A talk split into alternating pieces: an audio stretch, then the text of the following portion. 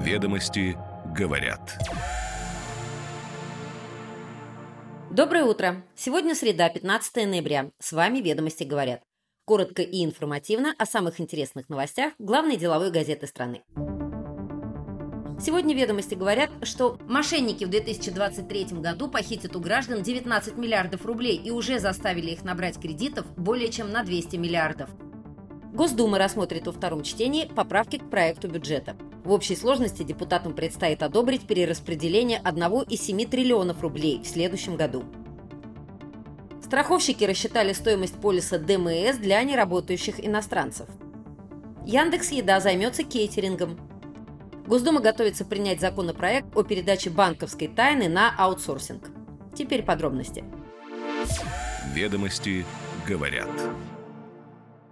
Мошенники в 2023 году похитят у граждан 19 миллиардов рублей и уже заставили их набрать кредитов более чем на 200 миллиардов. Закон, обязывающий банки возвращать клиентам похищенные средства, заработает только в середине следующего года.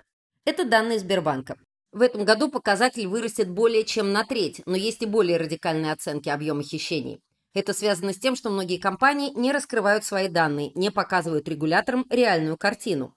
Согласно этим экспертным оценкам, в прошлом году объем хищений составлял 120 миллиардов рублей, а в этом году составит 150 миллиардов.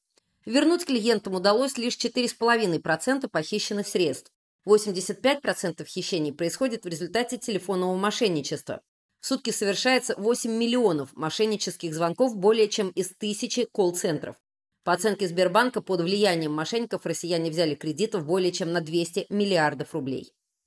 В июле президент Владимир Путин подписал закон, который обязывает банки возвращать клиентам украденные средства, если кредитная организация допустила перевод средств на мошеннический счет, находящийся в специальной базе Банка России.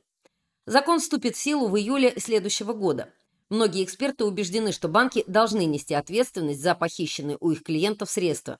Сейчас, по сути, в большинстве случаев гражданин сам с этим разбирается. То есть у него украли деньги, он идет в суд. Но статистика очень плачевная, порядка 5%, которым реально удается доказать, что гражданину можно возвращать деньги.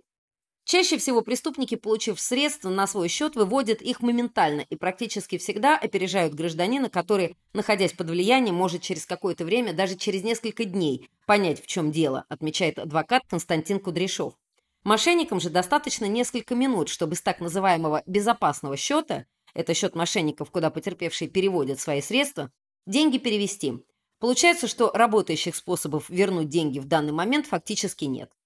Закон, который должен вступить в силу в следующем году, может стать хорошей профилактикой совершения банковских мошенничеств.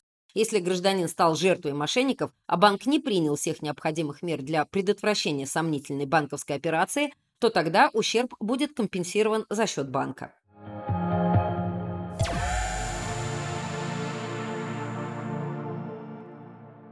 Госдума рассмотрит во втором чтении поправки к проекту бюджета. В общей сложности депутатам предстоит одобрить перераспределение 1,7 триллионов рублей в следующем году. Основные по сумме поправки касаются нацобороны и восстановления новых регионов. Это следует из опубликованной таблицы корректировок.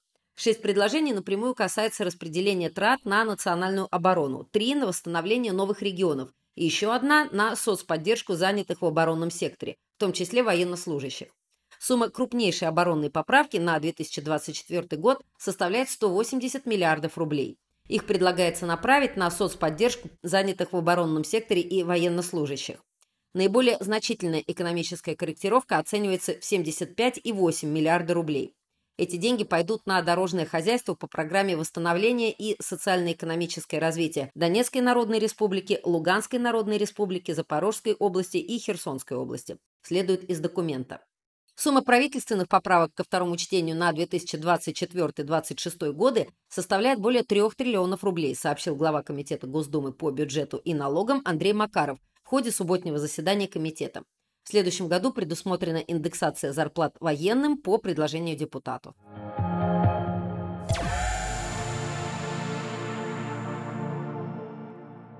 Страховщики рассчитали стоимость полиса ДМС для неработающих иностранцев, стран-членов Евразийского экономического союза.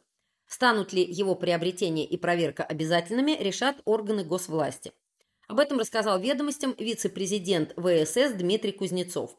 Минимальная цена годовой базовой программы ДМС для взрослых может составлять примерно 4000 рублей, для детей от года до 16 лет – 4400 рублей, для детей до года – 7000 рублей.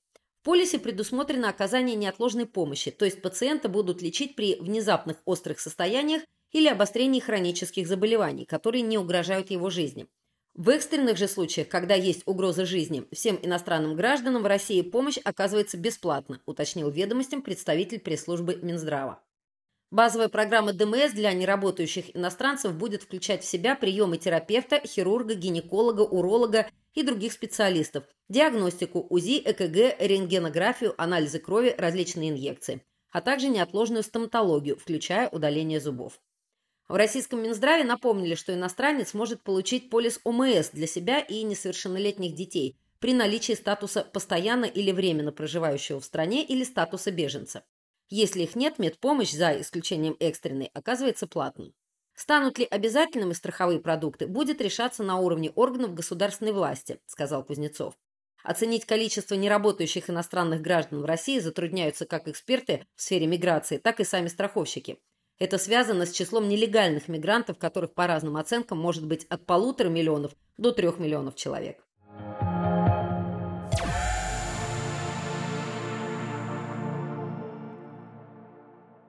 Сервис Яндекс Еда начал развивать новое направление – кейтеринг, банкетное обслуживание. Сервисы кейтеринга будут представлены в агрегаторе под собственными брендами. У них можно будет заказать как готовые блюда, так и сопутствующие услуги. Например, сервировку стола, клининг, помощь барменов и официантов. Роль Яндекс Еды, витрина и услуги доставки.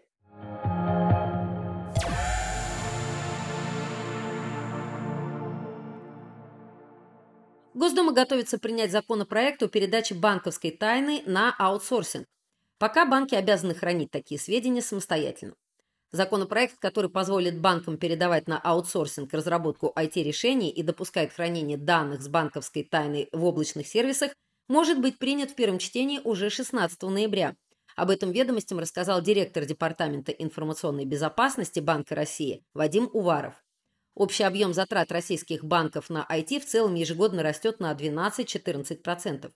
Сейчас, согласно закону о банковской тайне, банки не могут передавать сведения, составляющие такую тайну, третьим лицам, но есть исключения.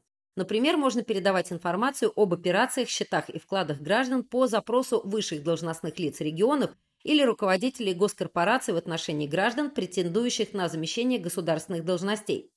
В случае принятия законопроекта Центробанк регламентирует механизмы передачи данных, порядок их хранения и защиты, а также ответственность в случае киберинцидентов. Банки нуждаются в IT-подрядчика для предоставления услуг клиентам, так как не могут разрабатывать все необходимые решения самостоятельно, говорят эксперты. Использование облачных сервисов в банках встречается нечасто именно в силу того, что те опасаются работать с внешними облаками без гарантии безопасности и возможности контролировать эти сервисы. Поэтому принятие закона, предложенного ЦБ, может повысить их популярность у финансовых организаций, добавляют эксперты.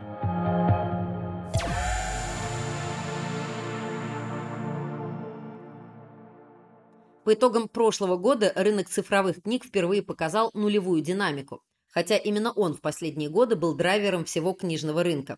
О том, какие факторы этому способствовали, а также как на рынок цифровых книг повлиял выход новых экосистемных игроков, Букмейта, Яндекс и Строк МТС рассказал на конференции «Медиабизнес» газеты «Ведомости» Олег Новиков, совладелец крупнейшей в России издательской группы «Эксмо АСТ», и совладелец группы компании Litres, которая является лидером на рынке цифровых книг.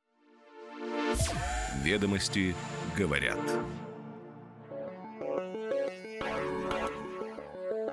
С вами «Ведомости говорят». Слушайте нас каждое утро. Будьте первыми в курсе самых интересных деловых новостей. Интересного и продуктивного вам дня.